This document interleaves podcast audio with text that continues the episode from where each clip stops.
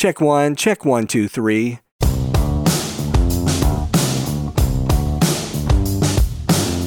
Hey everybody, it's Michael Helms, also known as Michael the Sound Guy, and this is the Location Sound Podcast.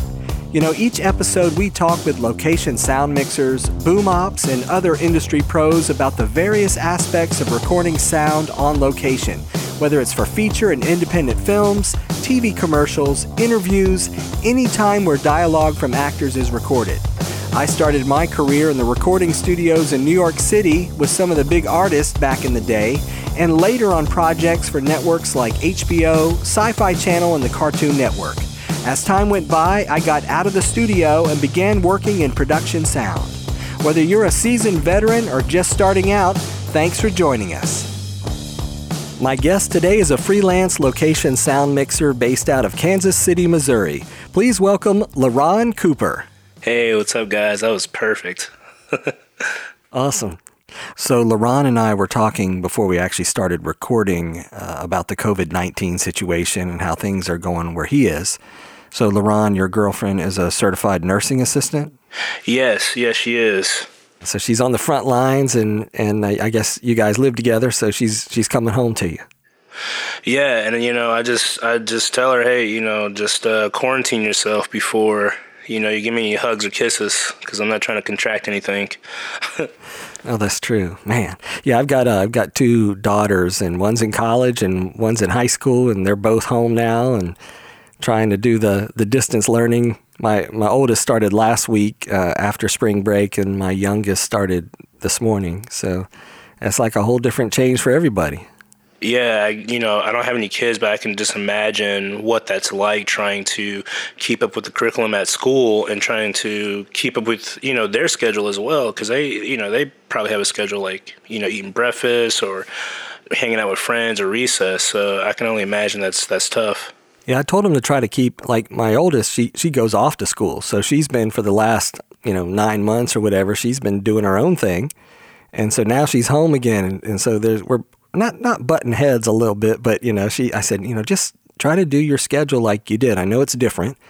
And, you know, just, but come up with a routine, you know, get out of bed, change your clothes, brush your teeth, you know, take a shower, you know, just try to keep that routine going. And that's good for us adults as well. No, for sure. Like you said, like keeping a schedule, because when, you know, when I'm out in the field and I have a early call time, whatever, like you almost get into this schedule where even if you're not on a job, you find yourself waking up, exercising, making errands or whatever the case is, and just keeping everything tidy. So when the next call you get, you're ready. So it's kind of like this is just like on a long vacation almost.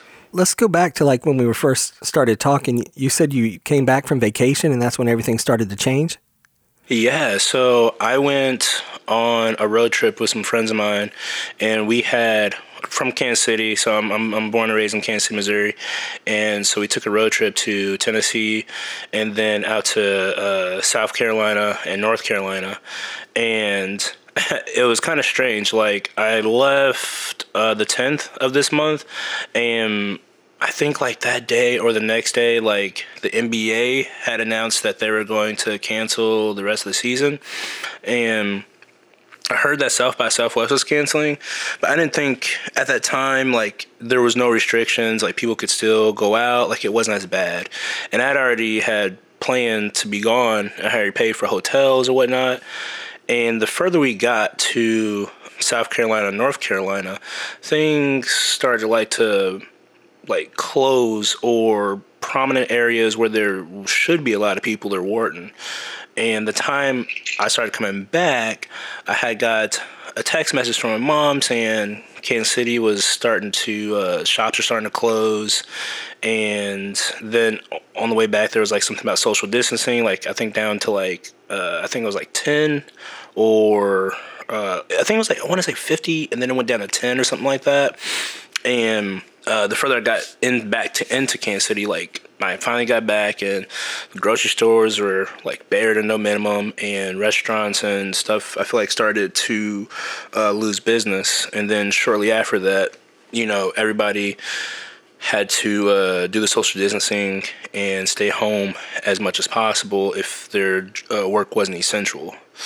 And I kind of got it a little bit earlier because some of my jobs that were traveling jobs had got canceled, and some indie shoots I was going to do, some uh, and some feature projects I was here back on in Kansas City had got had got uh, postponed or rescheduled. So I started to understand like this was a serious situation.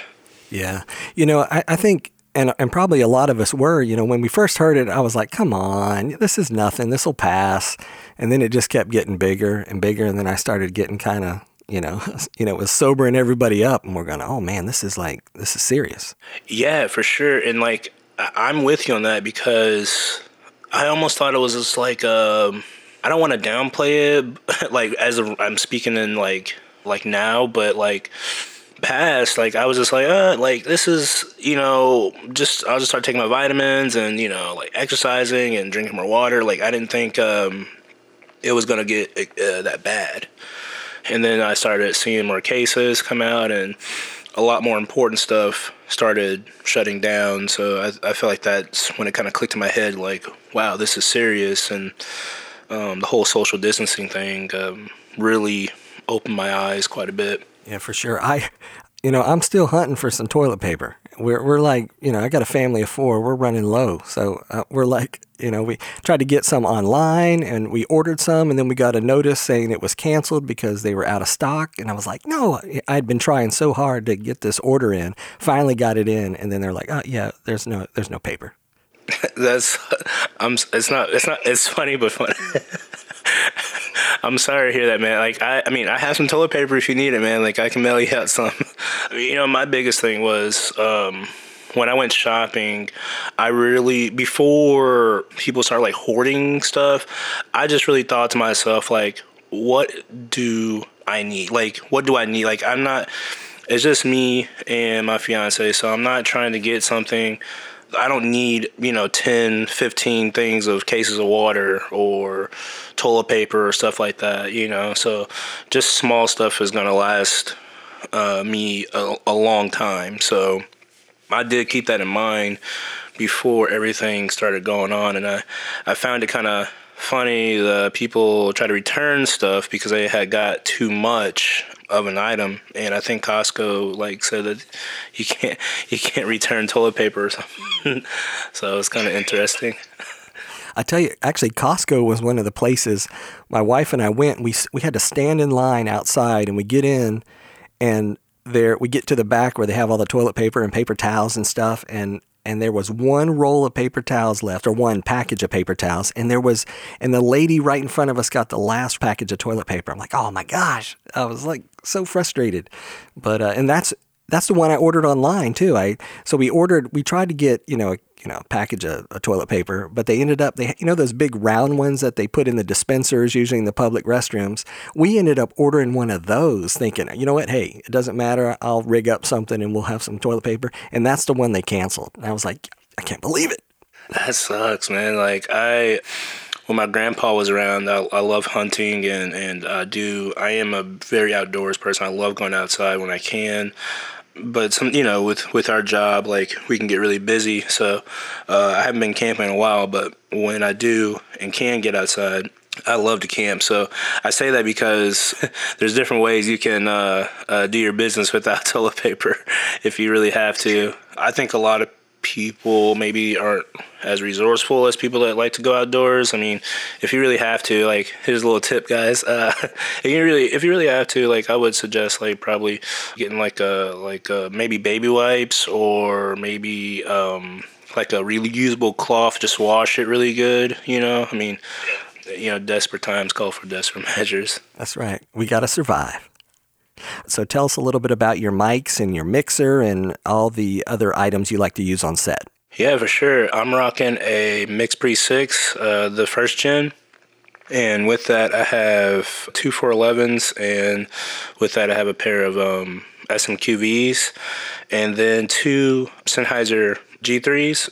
And then along with that, my power distribution. I just bought uh, Audio Root eSmart. and I, I absolutely love it. Like, I didn't think how useful it would be until I got it, and I don't have to use um, nine volts anymore. Cool. What kind of batteries do you like? Audio Root. Yeah, I have two Audio Roots. I think it's just like the Audio Root, the bigger kind. I know there's like a smaller version and there's like a larger version, and I have the more larger battery. And I think it's it's literally overkill for my little mixer.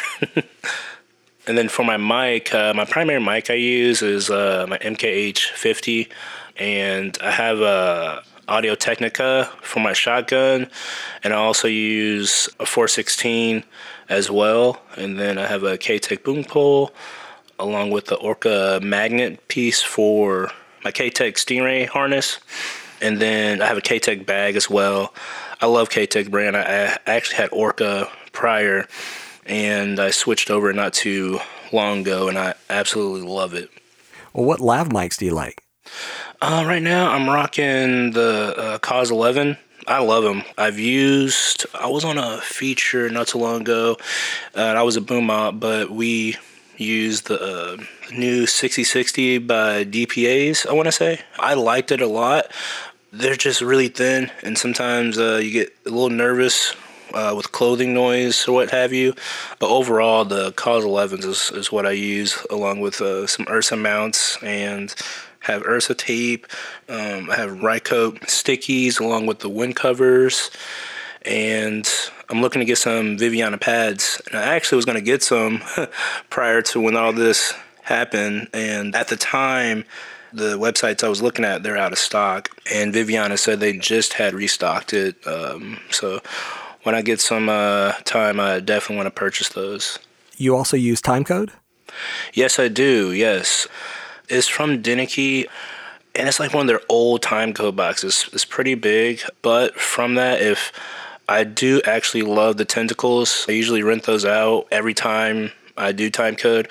So with my mixer, it doesn't have internal, so I plug my Deneke up to my mixer to have it running, and then I can take the Tentacles and get that time code from there, and then jam it on to the um, as many cameras as I as I want for production. Now, you did a, a YouTube video on setting up time code on the MixPre six, right? Yeah, I did. Yeah, because it's interesting. Like, when I first got this mixer, I was like, man, I know there's a way to do time code, and I just kept asking, and I finally called Sound Devices, and they're super helpful, and they helped me uh, with that process. That's cool. Well, give us a quick overview of, of setting up timecode for the MixPre six. Yeah, so in the menu, uh, there's like three bars on the side here, and I have my mixer in front of me. So you go to the second dot on the menu, and you just hit timecode, and then from there you hit time of day, or whatever, you know, the production's asking for. And I want to say you go to, because there's an aux in on the side, so you have, to turn, you have to change that into like your time code.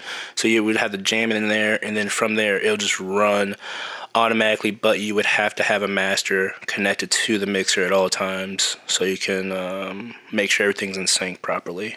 Okay. Yeah, you guys check out that video on YouTube, and it's, what's the name of your YouTube channel? Yeah, my YouTube channel is uh, LaRon Sound, and I'm trying to upload more. So uh, when I can, it's just, as of right now, it's just kind of tough with uh, everything going on. All right. Well, how did you get started in production sound?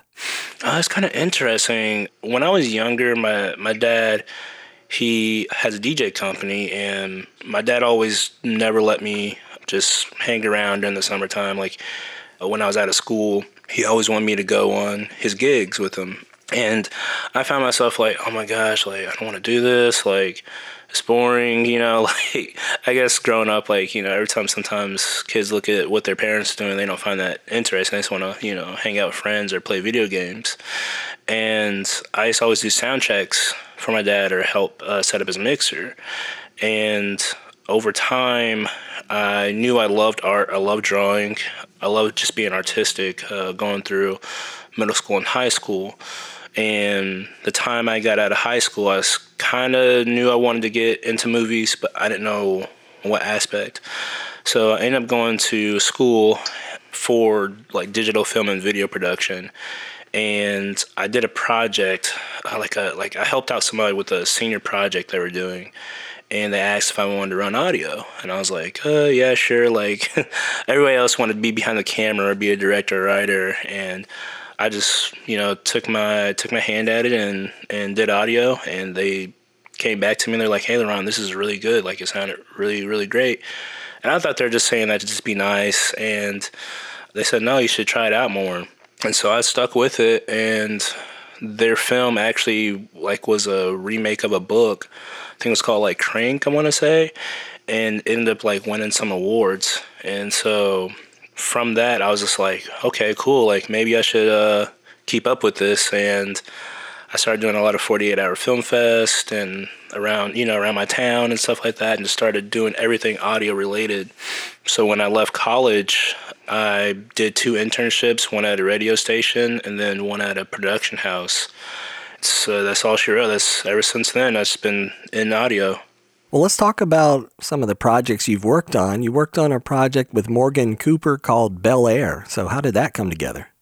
Yeah, so with that, that was a really cool project because I had got a call from Johnny Stark, and he said, hey, LaRon, you want to be a part of this project? You know, come out and help out. And I was like, yeah, sure. Um, I wasn't doing anything anyways, and I just love being on set. So I came out, and I was actually a boom op uh, for that project. For the first two days, I boom opped, and I want to say it was like a four or five-day project. In the last two days, I boom opped and mixed. And that was just a fun ordeal. Um, it was a different take of, you know, like the modern day uh, Will Smith, you know. And it was all shot here in Kansas City. Uh, I think there was like a couple shots that were shot out in uh, California. But for the most part, everything was shot here in Kansas City. And the project was done, right? So, like, it was just a trailer, just something, you know, fun to do. And, like, I kid you not, like, the next day or, like, next morning or something like that, my phone was just, like, pinging, like, left and right, like, notifications everywhere. And I got online and, like, Rolling Stones retweeted or, like, reposted it on their Instagram. And um, I want to say, like, Will Smith actually saw it, like, at, like, a thousand views. And people from the cast of Fresh Prince, Fresh Prince of Bel-Air, were retweeting it on Twitter, and I was just, I was, it was definitely a changing point in my career, I would say, and I was very, very pleased. At one point, I literally had to soak it all in and just turn off my phone for a day. Yeah, that's pretty cool. Yeah, I saw uh, there's a little documentary kind of thing on YouTube where Will Smith kind of talks to the director about it and, and his experience. So, yeah, it's kind of, it's kind of like the Fresh Prince of Bel-Air, but it's a dramatic view, and it's kind of like the story, but it's, you know, more of a serious situation. So it, that's worth checking out. So everybody take a look at that. Yeah, for sure. It was it was definitely a lot of fun. I, I there were so many people in that project. Um, we're family now. Like, that was a lot of fun being on that project. Yeah, shout out to Morgan Cooper and Johnny Stark for letting me be a part of that. Now, are you related to Morgan Cooper at all? Yeah, I actually am. Yeah, we're cousins. So growing up, it was uh, it was really cool just being around Morgan. He's one of my oldest friends. So with that being said, uh, it was almost just like family time, you know, being on set and just having a having a great time. Wow. Yeah, the trailer looks awesome. It, you guys did a great job. So I appreciate that. Uh, you also worked on another project called Below the Fold. So what was that about? So Below the Fold was one of my first projects I did as, like, hey, I got a call, and here's your first project, do, you know, doing location sound mixing. And I was so nervous. Like, prior to that, like, I did audio, you know, location sound, but I always had someone with me uh, with my internship, or I always knew somebody, you know, as far as crew was concerned. So with this project, it was very new to me. And at the time, I think I was rocking like a, I want to say like a Tascam, and I think it was like a Tascam like Mark two or something, where I only had like two X L R inputs. And then I had those uh, like a Zoom H H1 where it was like a external recorder, and so I uh, I'm just trying to think that I have yeah, and I didn't even have time code. Like, at the time, like I was I was just so getting into it that I was like, uh, I'm not sure what that is. And we made it happen, but that ended up going and being shown on Showtime, I want to say. But that was, that was a long, I feel like that was a long project. I remember just being out in the cold, but it was a, basically like a, um, a person that was investigating some, some crime or something like that that was happening in a, in a town. And they had, they were like investigating these people, trying to figure out what was going on in this, in this small town. And that was out in Marysville, Kansas, I want to say, or Missouri, one of the two. But it was, I just remember it was so cold. I was drinking water, and the water uh, hit my boom pole, and it froze immediately. And uh, it was, you know, it was trying times, but like, you know, as crew, like, you know, when is there not a time you go through harsh weather, you know? So, but it was a lot of fun. Um, shout out to Ian and, and the guys that are on that, uh, Patrick Monroe, like he was the grip, and it was just a lot of fun on that project. Well, what has been the most interesting project you've worked on? I guess they're all interesting things. Something that just pops up in my head. I went to go do some work with the Kansas City Royals, Kansas City Chiefs, and Sporting K C, and it was all like in a two-day span. But essentially, it was for a company that uh, puts down the turf for the different stadiums. I know it may sound kind of boring, but I kind of found that interesting because the fact that, like, I'm a huge Kansas City Royals fan, and growing up, I used to go to the stadiums when they were just, like, bare, like, the tickets, the parking tickets cost more than the actual, like, game. And people were, like, giving away these tickets for people just to show up. So when people shot it, like, on live broadcast, on live broadcast, people would, it would show that somebody was there. But going to that and having us, you know, win, you know, being World Series champs uh, back in twenty fourteen, it was, it was a great experience. So doing that, and then also with the Chiefs winning, it was prior to them winning. Like, I had did that job, I think I want to say like October, maybe November, and then we ended up winning, you know, that, that year, or like just last year. So it was a great, great experience. So I was super excited. And, and a little side note, actually, with the Royals, at the time I was like doing some P A work for a commercial they did with the World Series, and that was super cool. Like, I had a chance to hold the trophy, and I was so nervous. Like, they brought this thing in like a metal case, and they looked at everybody, and they were like, "Hey guys, I want to let you know, like, this trophy's in here." They like gave us like a rundown. They're like, "No one touches it without any gloves. No one." And we actually we couldn't touch it at, at first. Like, we couldn't touch it at all at first. And I guess like one of the D Ps was like, "Hey, like, can I hold it?" And after there was like a trickle effect. Like, he put on some gloves and he held it, and then everybody got to hold it and take pictures with it. And I guess they were trying to make it kind of quick, so uh, whoever, like, I guess gave out those initial rules, like, wouldn't get in trouble. But uh, I went to go hold this trophy, and let me tell you, like, I was so nervous. I was like, man, if I drop this and it breaks, like, I'm going to be the talk of the town for for the rest of my life, you know, and probably not in a good way. I tell you what, too, whenever we do, you know, you do projects that, you know, first of all, I think we like doing this kind of stuff anyway because it's behind the scenes.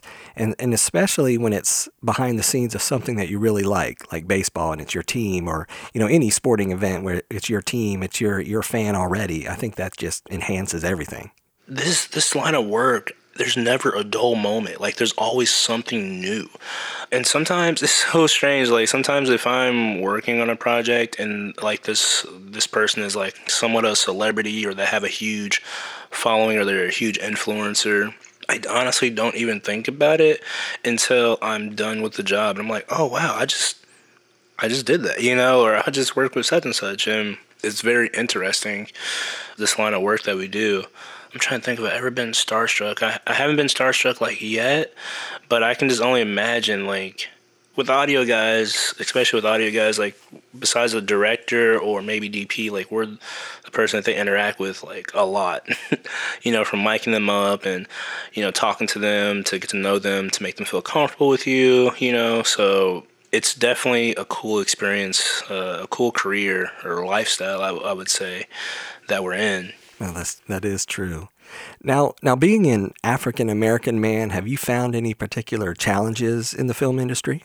Dude, so, man, thank you for asking that. Um, you know, I feel I, I have had an incident where I felt like I've had more questions being asked with me, like, or I've uh, had it to where, like, they asked me ten times more questions than they would someone else, you know, and I found I I do find it a little bit more challenging for me sometimes. Uh, it's not, it doesn't happen all the time, but the few times that it does happen, I feel like I'm more than prepared. You know, I feel like I have an answer uh, for it, or if not, I just say, hey, unfortunately, I don't have that, or I don't know the answer to it, but let me see what I can do to figure it out. Give me some time. But yeah, I do find it sometimes challenging uh, when I'm when I'm on sets that uh, that I that I'm new to, or I'm a new face, and it is somewhat challenging. I was going to tell you a situation actually. Um, I don't want to give out the the production, but it was a cool production actually. I I, I like it. I watched that network, but I was it has nothing to do actually with the network. It's just the crew I was on, but they wanted to have some certain equipment and it wasn't in the budget. I actually had it with me, but they wanted like extra stuff to go on the camera and whatnot, and I was like, hey, I talked to the producer and they said that they can't afford this certain gear. The D P wanted to just they just wanted to ask me like that much more questions every time there was a setup, every time like something he they felt like something went wrong with the audio, like they always like almost double check me, like, hey, is that is that where the mic should be, or hey, are you putting the lav, you know, where it should be? And I'm just kind of like, okay, you know, like it, it, it kind of sucks because like I just kind of roll with the punches. So I'm just like, hey, look, you know, uh, when that happens, I think to myself like, you know, maybe they're just having a bad day, and I just go about it just.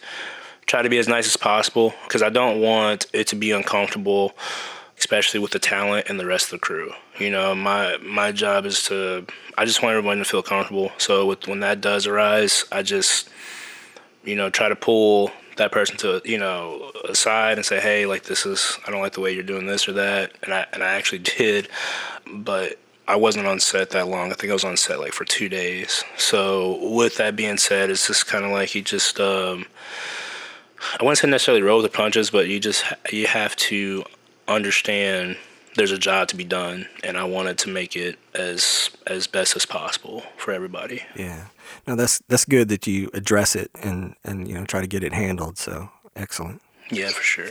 Now, uh, did you have any mentors that helped you out along the way? You know, that's a good question. I actually have a mentor. He, I don't know. He probably doesn't know it, but um, he's actually a colorist. He doesn't even do audio, but he's a colorist, and uh, he used to work for Sony Pictures, and he um, does stuff with. Um, his name is Anthony Harris, but he does he does stuff like with Hulk and Life of Pi and um, all these you know feature feature films, big time movies, and. I reach out to him from time to time and ask him certain stuff on, it's it's kind of strange. Like I ask him for like, like film advice. I know he can't really give me like a lot of audio advice, but he steers me in the right direction on things I should kind of, you know, do or kind of do or, or gives his opinion. But as far as like audio mentors, I would have to say, I look up to a lot of people. Like I just, I really look up to a lot of audio guys and pick and choose like what fits for me, and then mold it into to my style. You know, there's a lot of local guys here that are great at what they do. Uh, Larry uh, out in Florida, um, he's a great guy, and I hit him up. Is that Larry Williams Junior?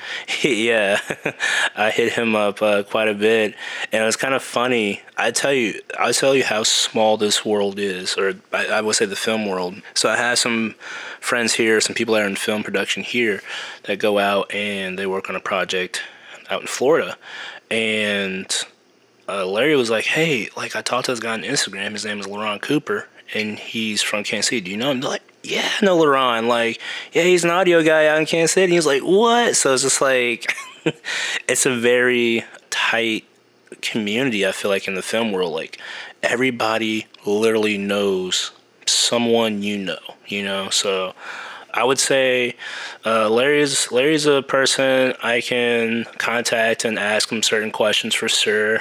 You know, if I should do this or that, or if I'm having issues. Locally here, I would say uh, Adam Doria, or uh, a guy named uh, Cliff Dummis, or um, sometime my boom op that was on this show with me, or this feature with me, um, Jesse Vendire. It's a strange last name. I think that's how you pronounce it. Sorry if I butchered it. But there's a lot of guys I just kind of reach out to when I can for certain advice, and they definitely help me out. That's that's cool. Yeah, Larry Williams Junior was our very first guest on the Location Sound podcast, so that was a good one. Yeah, and that's how I actually found out about him. Nice. Yeah, I was working on a project here. I'm in Florida, and I was in Orlando, and I was working on a project with a company that was out of Chicago. And somehow he, we, somehow we started talking, but Matt Vogel was one of his sound guys that he uses. And I, we've also had him on the podcast as well. So yeah, it's definitely a small world. Yeah, that's cool, man. That's extremely cool. I, uh, I'm looking to possibly move out to the East Coast, out to Boston. So your podcast has really helped me out trying to get to know a lot of people on the East Coast side. So I really appreciate what you do with this podcast, man. It's it's extremely cool. Awesome. Well, I appreciate that. It's a cool it's a cool podcast. I actually listened on the way back here from my vacation. I was in the car for, for four hours for our ride, so we definitely listened to, to the podcast on the way back. Yeah, a lot of the listeners like to listen on their way, you know, commuting to whatever, you know, project they're working on. Of course, I think right now everybody's nobody's listening as much at the moment because I think uh, everybody's at home. Yeah, for sure, for sure. Okay, well, what's been your worst on-set experience? Um, I was on a shoot, and it was like a protest, so we had to keep a low profile, in a sense, and I had rented out a, a Sound Devices six thirty-three, and my mix, like, I it was the first time I actually used six thirty-three, so I was like, it was like a crash course. Hold on, I just thought about something. I have two. I actually have two. So I'm going to tell you this one, and then I'm going to tell you the other one. So I had a crash course on the six thirty-three, and I'm trying to learn how to like use electro- electrosonics for the first time and all this stuff. And I'm micing this person up, and this uh, the main talent, like they're walking down the street, and I'm sitting there following them with my boom pole. They're lobbed as well, but I was just trying to get like crowd noise and stuff like that. And I stepped in this pothole, and my knee just popped. And I'm like, yo. And so I just keep walking it off. Like, I didn't, I felt it pop, and I didn't feel the pain of it until I stopped moving, and I sat down. And I looked at my knee, and my knee was completely swollen. And we weren't finished for the rest of the day. So I had to walk on a swollen knee. With, you know, the six thirty-three is a big difference from the MixPre series. Like, it's it's a lot more heavier, and putting the extra weight on your hips and back and stuff like that, like, that was hard. So I, I have to say that was a pretty tough, and I you know, I stuck it out. You know, I didn't tell nobody until I got home and, and you know, uh, wrapped it up and uh, took a hot bath. But, it, yeah, it was definitely, it's definitely painful. So the second one, this is... This is scary, I feel like, for anybody. Like, I usually do gear checks every time before I go to set. Like, the night before, I do gear checks, and I just, you know, plug in on my mics. I make sure everything's working correctly, and all of a sudden, I stuck my S D card in my MixPre six, and I tried to eject it, and it, like, wouldn't come out. Like, and I went to go lightly pull on the S D card, and I pulled the S D card out, and the S D card looked like like one of the strips on it, like, look, it got broken. And I was like, oh, okay. I was like, dang it. I was like, I'll just use a different S D card. So I plugged the S D card into my mixer. I hit record, and it's like error, like it, you know, it's like not reading my S D card. And I'm like, what? Like, I'm thinking like maybe I have a, you know, another corrupted S D card.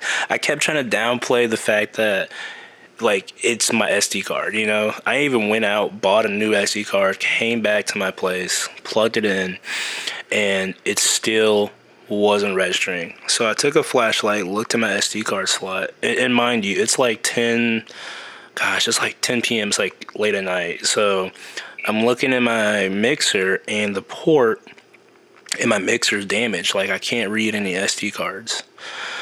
And so I'm like, yo, this can't be happening to me. Like, my job, like, the call time tomorrow was like four a.m.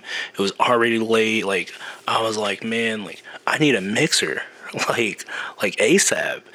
And I was contacting everybody I knew, and everyone was like, hey, I'm busy, like, or I can't do it, like, at the last minute. And I either I had two choices. I was going to drive three hours out to a place called Springfield and grab this uh, Zoom F eight, or I was going to drive an hour out to a place called Lawrence and grab a Sound Devices. It was like an older model. Dang it, what is that model?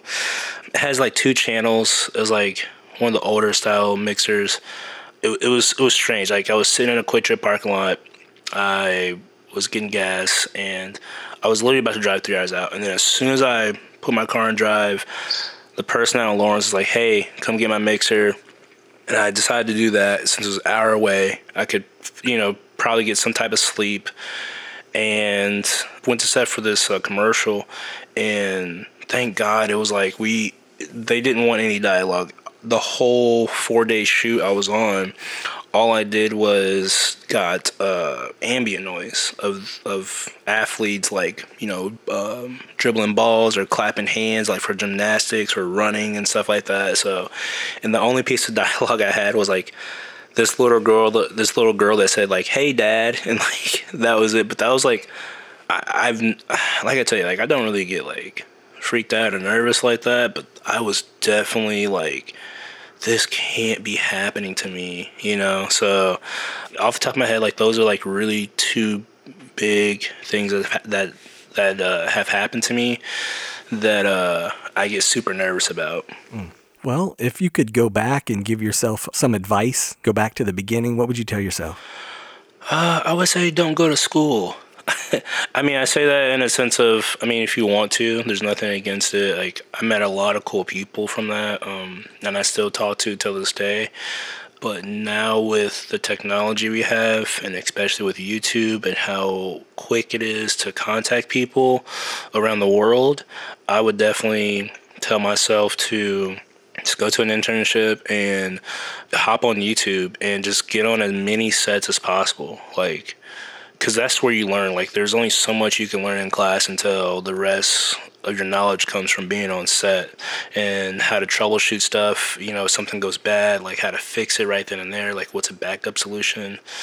And I would say also get pairs of everything. Like, I'm working on it now. Like, just get a backup of everything, rather it's a mixer, rather rather it's a lav or, or mics. Like, if you can afford it, like, get backups and, and, and save up before you get your first mixer. Like, if you want to really get heavy into this, like, save up, like, get a budget, what you want to do and get, and save up for that. So when you when you get your first mixer, your first um, uh, kit, you know, it's it's worth it. And and I would also say just go for the, like, if you have the budget, like I said, like, just go for the more quality stuff, because it's going to last you a long time. Like, you're not going to have to worry about, you know, it breaking or something just fell in in the middle of the set, you know, or in the middle of the shoot, because that's no good. So I would definitely give myself that, that advice.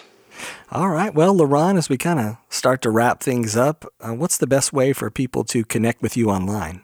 Yeah, they definitely can catch me online at uh, LaRon underscore sound. That's my Instagram uh, handle. And on there, like, I definitely, that's the quickest way to contact me. And from there, I can, you know, I think my email's on there too. If not, I can just send them information to my email address and go from there. All right, cool. Well, I want to say thanks to LaRon Cooper for being on the show today. Thank you, Michael. I appreciate your time, man. And I'd like to say thanks to everyone for listening. If you have questions or would like us to discuss a particular topic, email us at locationsoundpodcast at gmail dot com. Please subscribe to the podcast and leave us a review. We're available on Apple Podcast, Google Podcast, Spotify, Pandora, iHeartRadio, Stitcher, and on your favorite podcast app. Until next time, remember, sound is half the picture.